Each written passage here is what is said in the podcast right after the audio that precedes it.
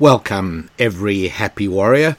Welcome to the Rabbi Daniel Lapin Show, where I, your rabbi, reveal how the world really works. Thank you for being part of the show, and thank you, as always, for everything you do to help promote the show. Uh, some of the people you tell about the show some of the people to whom you send a link or a, uh, a URL, uh, some of them become listeners. They must do because our numbers continue to grow, and I greatly appreciate that. That makes it a lot of fun for me.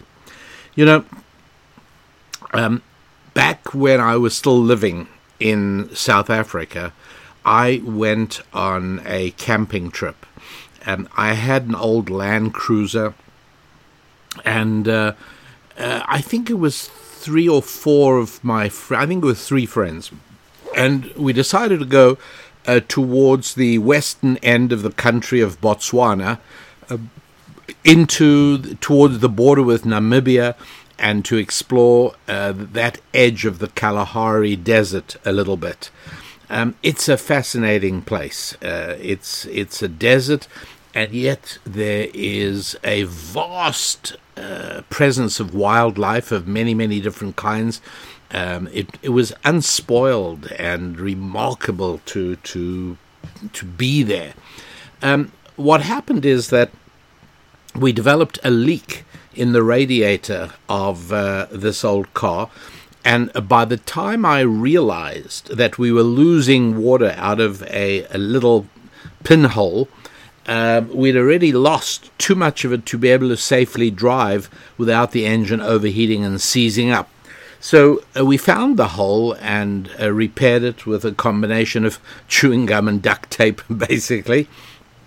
But uh, we needed to get more water into the radiator, and we were out of water.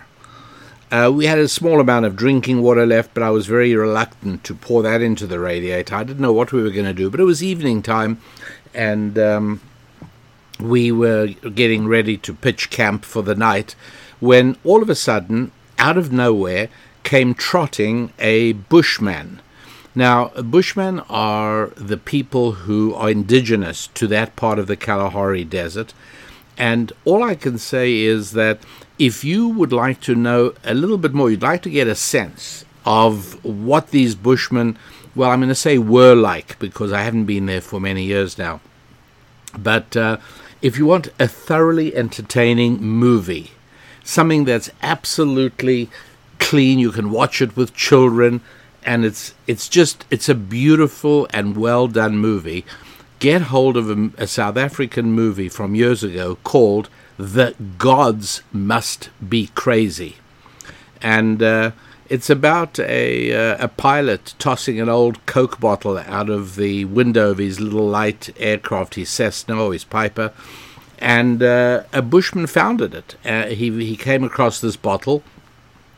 And uh, what happened to him and his tribe as a result of this ordinary glass bottle. It's it's an absolutely beautiful film. But back to my adventure. Uh, this bushman came trotting along, and we uh, managed to sort of signal to him in universal sign language um, that we needed some water. Did, did, like, was there any water nearby? And with a huge grin on his face, he signaled that he understood, and he reached into a sort of backpack he was wearing and he pulled out a long a reed, like from a uh, you know uh, reeds that grow on river banks. It's like a long hollow straw, and he um, he signaled to us to follow him, and he went no more than fifty yards to what uh, appeared to be a dried up riverbed. Um, you know, it looked like it hadn't seen water in a, in a hundred years and he squatted down in the riverbed and he twirled this um, reed between his palms, and in so doing, it burrowed itself into the ground until he was about, I don't know, maybe two feet, 20 or 30 inches below the surface. And then he put his mouth to it and sucked out, well, it turned out to be a sort of combination of water and sand because he spat it out onto the ground. But then he continued and he drew out another uh, mouthful, and his cheeks bulged. And then he took hold of an empty ostrich egg that he had in his bag, and it had a hole in one end, and he spat the water into the ostrich egg. And he repeated this several times. By the way, an ostrich egg uh, is about the volume of 20 or 30 regular chicken eggs. Easy. It's, they're, they're large things. Um, I, I, don't know how to explain. I mean, I, uh, probably maybe 10 inches in diameter or something like that. They they really are amazing things. And uh, he carried on at this until he'd filled the ostrich egg with water, and he signaled to us to take it and pour it into the car, which we did. And we came back, and he proceeded to fill it a second time, and uh, we poured it into the radiator. By this time, it was it was fairly late; it was getting dark already and um, that was enough water. So we knew that in the morning we'd be able to continue driving, and um, we uh, we thanked him, and to the best of our ability, no common language, but um, one of my friends had a watch. And uh, it was, you know, not a, a, wildly expensive watch or something, but it was a, a, nice watch. And I, I don't know if it was gold plated or, or what it was, but, you know, it wasn't a Rolex or anything, but it was a nice watch. And my friend took it off his wrist and sort of made a gesture of um, gifting it to the the bushman, who didn't. He shook. He didn't want to take it, and we all, please, you know, take it. Yeah, we, we wanted to we wanted to reciprocate for his kindness, and um, at any rate, finally, you know, we strapped it on his wrist and he smiled and he, he, he, he, seemed very proud of it and very delighted, and we were happy. And so we said our farewells and we went to sleep. Uh, in the morning, we uh, woke up, we made a fire, we put up some coffee, we struck the tent and packed it away in the back of the, uh, the Toyota Land Cruiser and uh, we got into our seats and i'm just about to start the motor when I see sitting on the hood the gold watch we had given the bushman the night before. Yeah. He had returned it. And um, from then onwards, I honored the bushman by making him a participant in one of my thought experiments. And the thought experiment goes like this I take the Bushman and we uh, get on a plane in Windhoek Airport and we change planes in Johannesburg Airport and we fly all the way to O'Hare Airport in Chicago. And he's absolutely amazed. I mean, he he was looking out the window for all the daylight period of the trip, and I, I could only imagine what was going through his mind. And then we landed in Chicago, and uh, we took a, uh, a taxi, and I, I walked with him along Michigan Avenue, all the stores and the tall buildings, and I was just enjoying this look of absolute childlike amazement at what he saw. Don't forget, he's a bushman. He has never seen any of this before. Even the plane ride was a complete new experience to him. And, uh, you know, and then we. Um, I took him up to the Sears Tower, which is now called, I think it's called the Willis Tower now, and we went up to the 110th floor where there's an observation platform and showed him, you know, the, the, the view of the lake and the view of uh, Chicago. And again, it was just fun seeing the, the, the amazement and enjoyment and, and astonishment on this bushman's face, and he made no effort to conceal his feelings. This was very gratifying for me. And then uh, we went for a walk in Lincoln Park, and um, and after all our busy running around, uh, when we reached a water fountain, um, it uh, it was time to get a drink, and so I showed him how that works. You you turn the, the lever on the faucet, and water spurts out. You put your face down, you can drink um, the water, and it's refreshing and nice. So I showed him that. Then the bushman did the same thing, and he could barely stop I mean, he just he let the water wash over his face, and then he put it on his hands, and he drank, and then he played around with it some more, and then he drank some more, and finally I had to tear him away.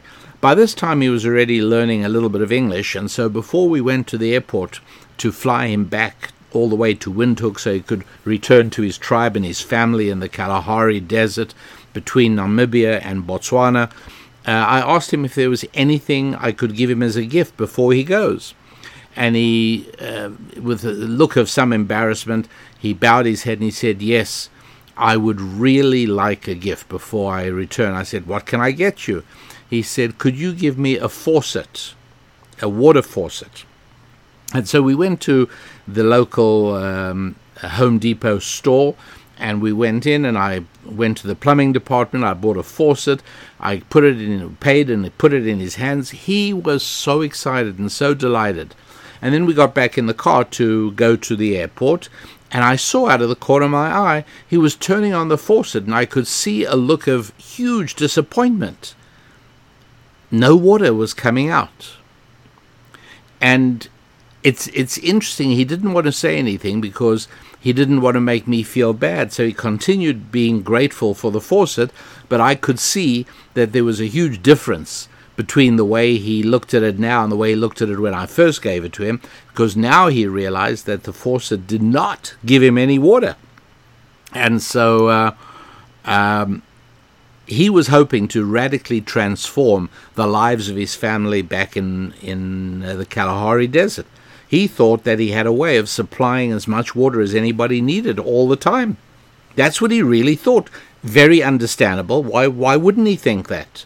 Given the circumstances of my thought experiment as I describe it, uh, yeah, why wouldn't he think exactly that, right? And that's precisely what he thought. Look, um, what's gone wrong here? What's gone wrong is that he was completely unaware that underground and out of sight there was a vast network of pipes and far away there was a reservoir of water, and there was a filtering station, and there was a plumbing station, and all of these things combined to work with, along with who knows how many thousand human beings that were operating this water system.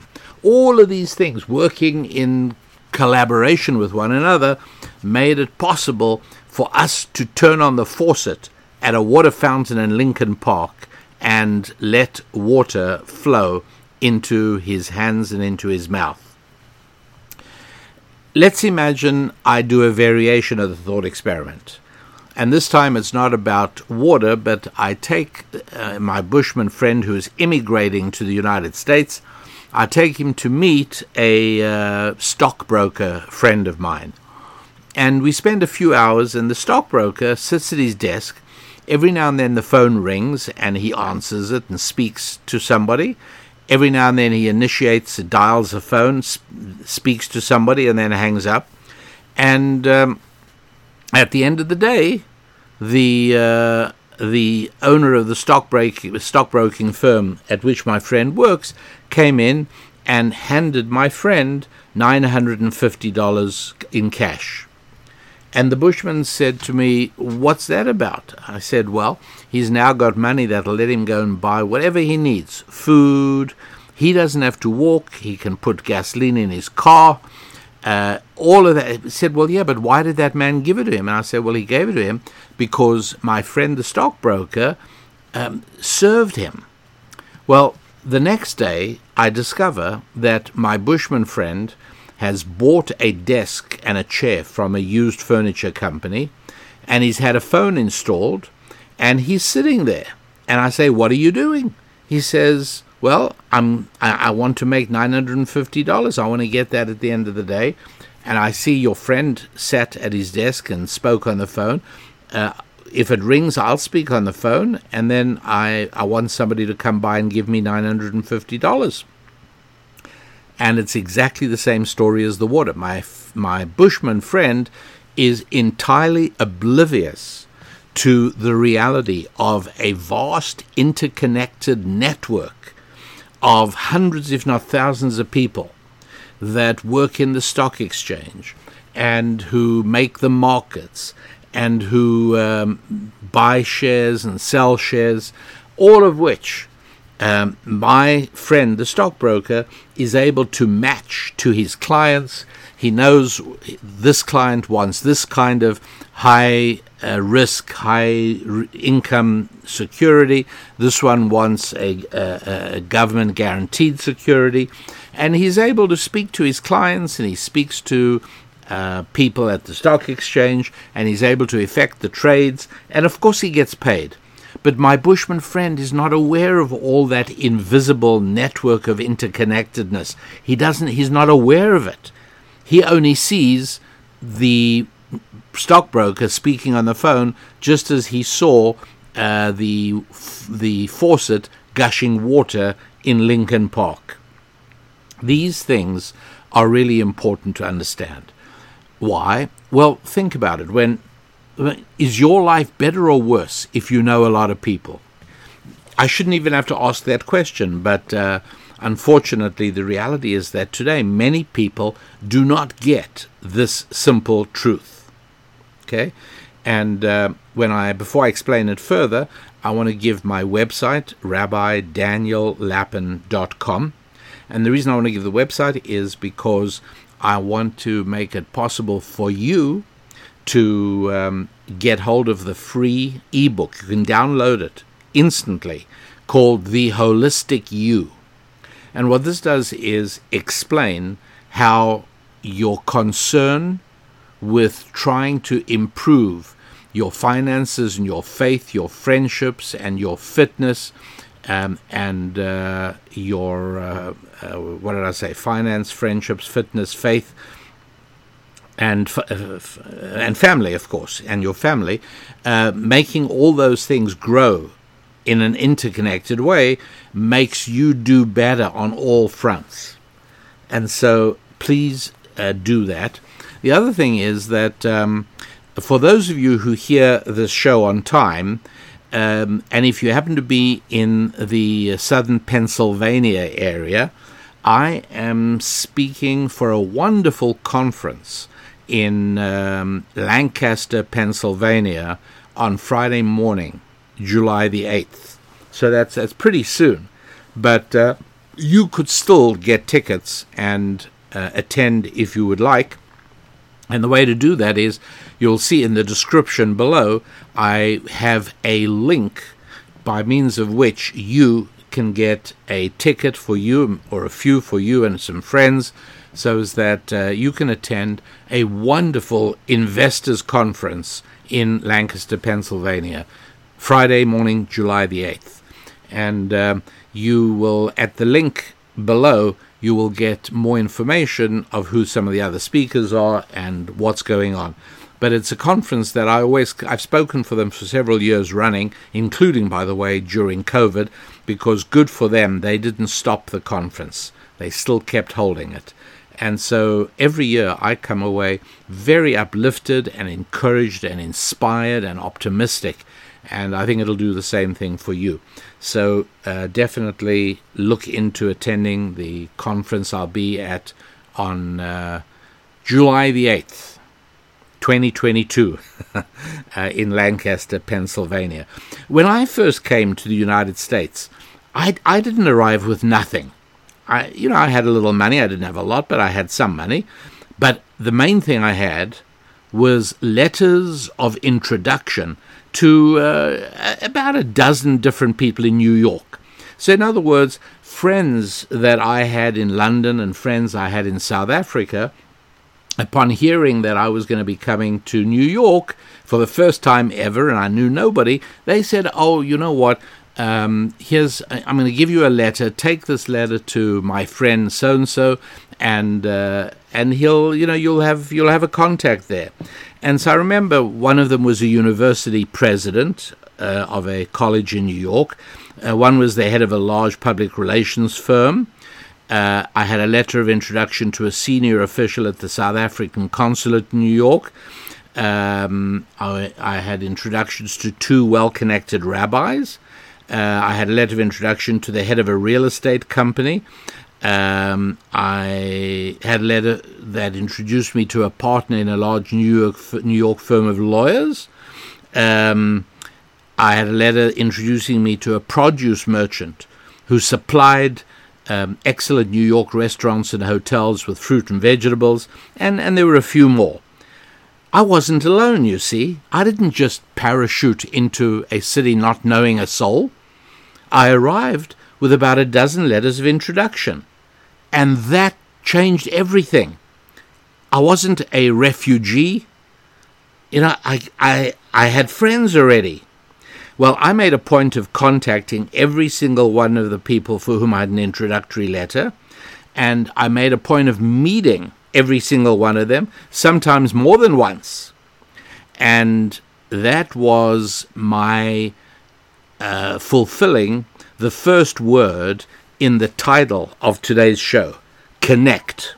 Okay, connect. That's the, that was the first thing. Then I got to communicate during these meetings and in subsequent get togethers, I told all these new connections, I told them clearly and succinctly that I was a competent, entertaining, and informative speaker. And I gave them examples of the topics that I could speak about. Well, Eventually, I found myself receiving social invitations. More than one of these people said, um, Why don't you have dinner with uh, my family and I, you know, next uh, Sunday evening? Um, some of them said, you know, come to visit with us for a, a Shabbat, for a Sabbath. Um, some of them invited me to uh, to other social events where there were a lot of their friends. Before long, inquiries about my speaking for various events, some of them paid, and but many at no cost. And I threw myself into every engagement, regardless of whether it was going to make me any money or not. The money at this point wasn't my main concern.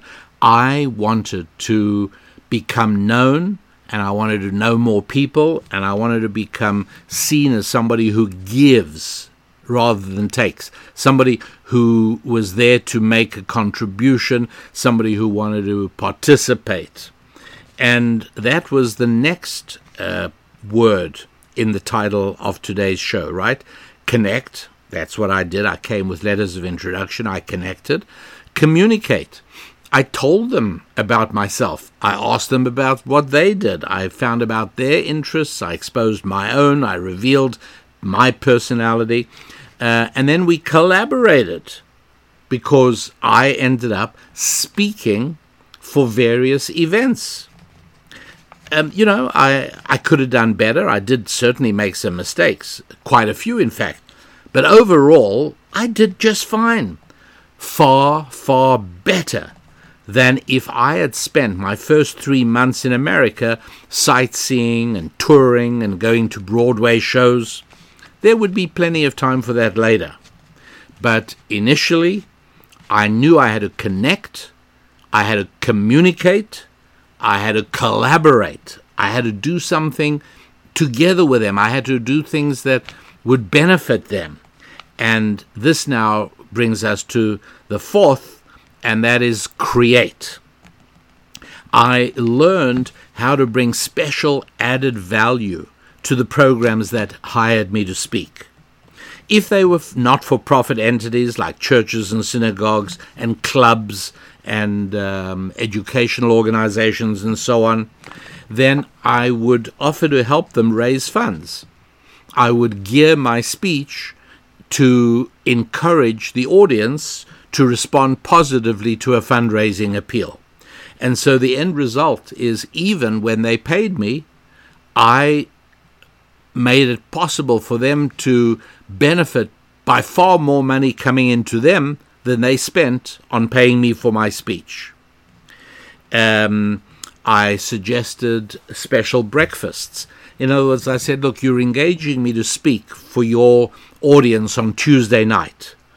I won't fly out, you know, at the crack of dawn on Wednesday morning. I'm going to stay over in a hotel Tuesday night after my speech and I'll leave, you know, uh, midday on, on Wednesday. That means that if you wanted to hold a breakfast on Wednesday morning to which some of your high net worth um, fans can be invited or your major donors can be invited to have a private get together with last night's speaker, I'll be happy to do that. No, you know, no no charge or anything. I just I just want to help. Well, as you can imagine, um, the the word spread, and pretty soon I was making a living just out of my speeches and um, you know I had I had a constant set of requests, which when you think about it, really wasn't too bad for an illegal immigrant, right? It was fine. Uh, I did. I started doing a number of corporate corporate events. and I spoke for the partners of that law firm friend I told you about. And in those kinds of corporate events, I made absolutely sure that my presentations contained very practical and applicable, business specific tips and tools and techniques. And the result of all this, well, it's what we call commerce.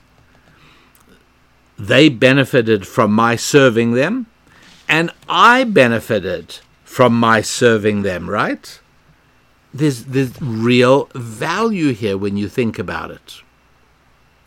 And that's why I entitled today's show Connect, Communicate, Collaborate, Create, and that's commerce. You start off with connecting, uh, and, and so it is. No matter where you are and what your situation is, make sure you are connecting to more people. Don't sit back. Every week, should enable you when Friday comes, you should be able to write down how many new friends you made that week. How many new people did you get connected with? Um, are you taking trouble to make sure you remain connected? Are you nurturing existing connections? You need to be doing these things. If unless you know, unless you're complacent and content with where you are, and you're not interested in progressing with your faith and your finances and your family and your uh, f- friendships and your fitness, then I guess you don't need to have any more connections. But the more connected we are as human beings, the more effective we are, and believe it or not, the happier we are as well. And so when you've made connections, you've got to learn how to communicate. Be comfortable talking about what you do, but be equally interested in what they do converse. Right, remember, God gave us two ears and one mouth to remind us to do twice as much listening as we do talking. But when we do talk, it should count. Right? You don't want to waste time telling silly jokes or talking about what was on television last night, but you want to uh, home in on ways that you might be able to help them or help friends of theirs. That's communicate. And then collaborate. Hey, here's a way we could do something together to the benefit of both of us. Be creative, right? Create. Come up with ideas that would enable you to collaborate in a productive way. And the result of all this is commerce. You know, um, I I love the word commerce. I just it rolls around my mouth so comfortably because that's what it is. It's human beings serving one another for mutual benefit. There was an interesting French guy. Uh, he was a judge and he was a philosopher and he was a writer. His name was Baron Charles de Montesquieu. Baron Charles de Montesquieu. Um, he died before the French Revolution, which I always thought was a good thing because the events of the French Revolution would have broken this man's heart. Um, the the destruction and the the the the horribly wrong and crude ideas. Um, it ended up that the French Revolution, with its plan to create a brand new France of equality and brotherhood, fraternity and love, um, these people knew as much about how to build a society as much as someone who's lived his entire life in the Sahara Desert might know about fly fishing. And Baron de Montesquieu uh, was spared having to see what the French Revolution did to uh, the land of France. But here's something in his writings that I've always carried with me, and I'm quoting here it is. It, it really deserves a refined French accent, but you will be very relieved to hear that I'm not going to try and do that.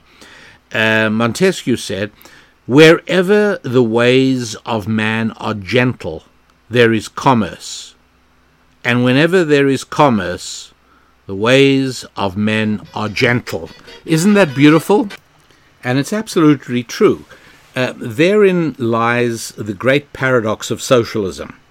And when I say socialism, you know, not necessarily uh, the hardcore socialism of Cuba or North Korea or the old Soviet Union, um, but I'm speaking about the uh, the socialism that is practiced and promoted and preached in uh, in uh, most of most of Western civilization today has surrendered to the, the the the gods of socialism, and there are a lot of noble sounding platitudes, and they speak about uh, how. Um, you know, when when everything will be good, when socialist values take over. In you know, in United States government, uh, there are real self proclaimed socialists. There are people who will tell you they want more of a socialistic world, and they say it'll be a kinder world, a more benevolent world. And the reality is, it never worked out that way. The truth is that you get better treated in the world of commerce than you ever do in the world of socialistic government services. Just talk to somebody who's had to have medical treatment at the hands of the United Kingdom's um, nationalized health system. Speak to people who've had to deal with Canada. Uh, think about whether you'd rather deal in the United States of America, would you rather deal with the post office, which is technically a non profit organization, or would you rather deal with FedEx or UPS? Commerce makes for kinder, gentler people. And socialism uses force. And the end result is that uh, you know you you don't get treated well under a socialist system. You just don't. You see, socialist systems at at root promise to supply to everybody everything they need. Really, it's from the cradle to the grave. And that's the dream of socialists in America. They find themselves handicapped by the Constitution. They believe the Constitution is a primitive obstruction to all the good things they want to do for the people of the United States of America. They want to give them social security and they want to pay for their children's education and they want to take care of all their medical needs and um, the, everything from start. That's all they want to do. In other words, turning it into a hundred percent government socialist economy. But it doesn't produce the results of kindness or even compassion or gentleness that you get from free commerce. That's a reality. You see, people's needs are insatiable. Just think about medicine for a start. Why does everyone say, people in the know, people in the know say that the United States medical system is unsustainable? Well, yeah, because people are using ambulances to go to the uh, emergency room to get bandages and aspirins. And their needs are not only elastic, but they're infinite. There's no limit. You know, and once they expanded it to psychiatric as well. So now you can take an ambulance and go to the emergency room if you feel lonely or anxious or insecure. right, all those natural parts of life that should be solved spiritually are now going to be solved with tablets. That's how it now works. And so the government has to grow and grow and grow, and the state has to become bigger and bigger and bigger, which means the individual has to become smaller and smaller. And nothing belongs to anyone, and everyone becomes dependent. Well, yes, so why would you be surprised that alienation follows and that we all feel that our dignity vanishes in those circumstances? Yeah, try going to the Department of Motor Vehicles, see if you feel uplifted by the experience.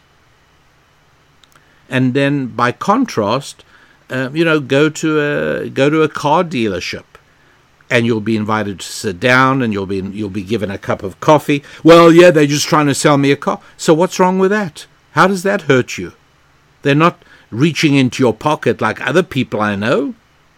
There is nothing wrong with commerce. It doesn't need any defense. Commerce produces contentment and happiness. It doesn't mean everybody gets whatever they want. Doesn't mean that at all. That that doesn't happen under any system. Our wants are always bigger than the ability to fill them. But one of the things that commerce does do is it builds connections. It encourages you to meet people and figure out ways to collaborate with people and to connect and communicate. All of those things, which, if you know, contrast that with somebody who's on the government dole. All he's got to do is pick up his welfare check and his uh, Section 8 housing allowance. This person could literally stay home playing computer games, video games, with the only, you know, occasionally going out to a store to pick up his benefits check but somebody who's actually engaged in the in the field of commerce is obliged to connect with people because you are incentivized because you will make more money if you know more people and if more people like you and if more people trust you and so what uh, what I'm, I'm devoting today's show to is the idea that you need to be doing more than you are currently doing. I don't I don't care what your situation in life is, but you need to be doing more right now of connecting with other people, finding ways to serve more people, um, finding ways to nurture relationships and retain friendships, find ways to collaborate and to create. In other words, let commerce be your guide. That's a good thing, not a bad thing. And I'll tell you something else, and that is that not many people outside the world, people who are in academia and people who are in socialistic enterprises, they don't realize that commerce is fun. It's a challenge meeting new people. It's a challenge finding ways to collaborate with them and finding ways you can serve them. It's almost it's it's it's almost like a sport. You can really enjoy it. You take pride in doing well at it. And the side benefit is you make money. That's right. It's it's a good thing. It's it's a it's a wonderful thing. And so um, find ways to connect with people um, some tips. Okay, one tip is train yourself to remember people's names. When, when you're introduced to somebody new, at the outset of this exercise, uh, you know you have your little pile of uh, 20 or 30 3 by 5 index cards held together a rubber band. I've told you this so many times, right? Um, and so as soon as you can, you, you, you, you sort of turn aside and just get a moment of privacy and you scribble down the name of the person you just met. Well, by the end of the evening or the end of the party or at the end of the gathering, why wouldn't you have five or ten or fifteen new names, new people? And now you know their names and you're going to remember them. Also, make a point of using their name. So later on in the evening, go to uh, up to the person and, and say, um, you know, Jack, it was really fun meeting you. I really appreciated hearing about what you do. Um, Jack is going to be deeply moved that you remembered his name at a casual social gathering. You will stand out by doing that. So, really make a point of remembering people's names, training your memory to lock a person's name in a vault in your mind alongside a picture of his face. And so you will be able to recognize that person and greet them by name. Huge value in that. Really. So that you know that would be a tip I'd recommend immediately for you to to make a part of your normal life. And uh, and uh, another thing is try and find ways to do favors for people you've met. And not just new people, you know, old friends as well. Always be on the lookout for being helpful. Maybe it might mean um, connecting them with somebody else.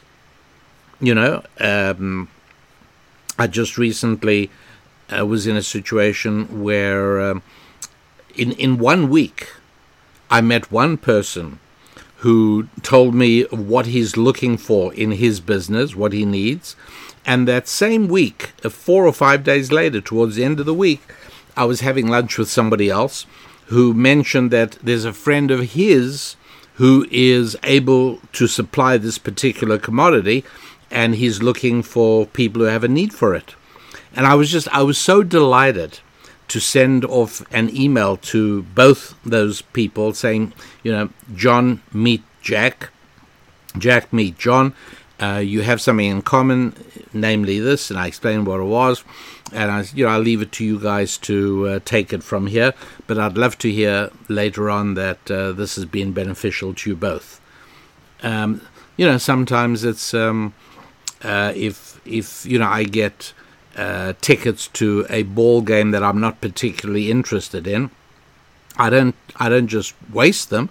I look for somebody to give them to, and and so on and so forth. And there's so many different ways that you can do that as well. Finding ways to be good to God's other children. There is real value. The connection is hugely important, and um, some of you may be interested in actually taking a look at a very important biblical point, and that is that the benefits come to a group, not to an individual. In other words, you know, back to my Bushman thought experiment.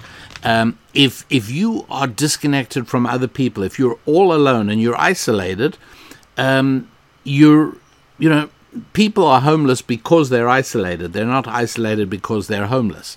When you are disconnected from other people, there is no way for blessing to flow to you. So making sure that you are connected and um, and you constantly upgrading your connections. Listen to this. Uh, this is the in the five books of Moses. The third book is the book of Leviticus, chapter twenty six, and. Uh, verse uh, 3 reads as follows. If you walk in my statutes and keep my commandments and do them, then I will give you rain in due season, and the land will yield its increase, and the trees of the field shall yield your, their fruit, and your, your wheat will reach its ripeness, and the grapes will reach their ripeness, and you will have enough bread that you could more than you could want. You will also have military security, and uh, you won't experience any fear at all, and um, uh, your your children will do well. All of this, you know. Now, here's the interesting thing. You heard me reading this, and I said, If you do this, then, you know, you keep my statutes, says the Lord, and keep my commandments and do them, then I'll give you this, and I'll give you that, and I'll give you the other thing. And you probably hear me speaking in the singular, you as in you singular. But that's not how it's written in the Hebrew. You see, in the Lord's language, you can actually tell the difference between a singular and a plural. And so in English, if I say, Will you come here?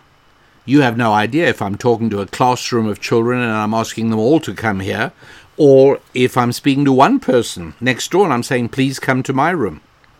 Right? But in Hebrew, there's a big difference. And so in the English, it sounds as if this is a little private deal. You know, if if me if me, me individually, me, if I follow the Lord's uh, instructions, well, then all these good things will flow to me. That is not what it says. It's only in connection and collaboration with all the other people in my society as well. You've got to be connected, and then benefits flow to everybody.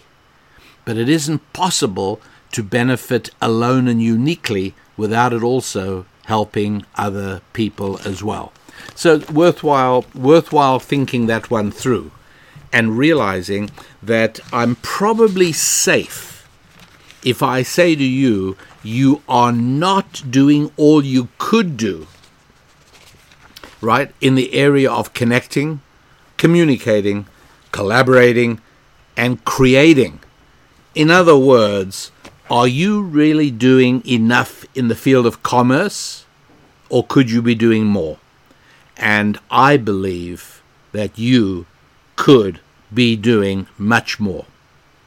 And if you work on your five F's your family, your fitness, your friends, your finances, and your faith then you will become a happy warrior, fierce, funny, fearless, and formidable. So until next week, visit the website rabbidaniellapin.com. Uh, check to see if you, time wise and geography wise, would like to be at the conference I'm going to be teaching at next Friday, July 8th in Lancaster, Pennsylvania. And uh, of course, be in touch. And by the way, if you don't have a Bible to look up the verses I was quoting, then please go to the website at rabbidaniellapin.com and get yourself a Rabbi Daniel Lapin recommended Bible. You won't be sorry. So until next week, I wish you a week of moving onwards and upwards in your five F's. I'm Rabbi Daniel Lapin. God bless.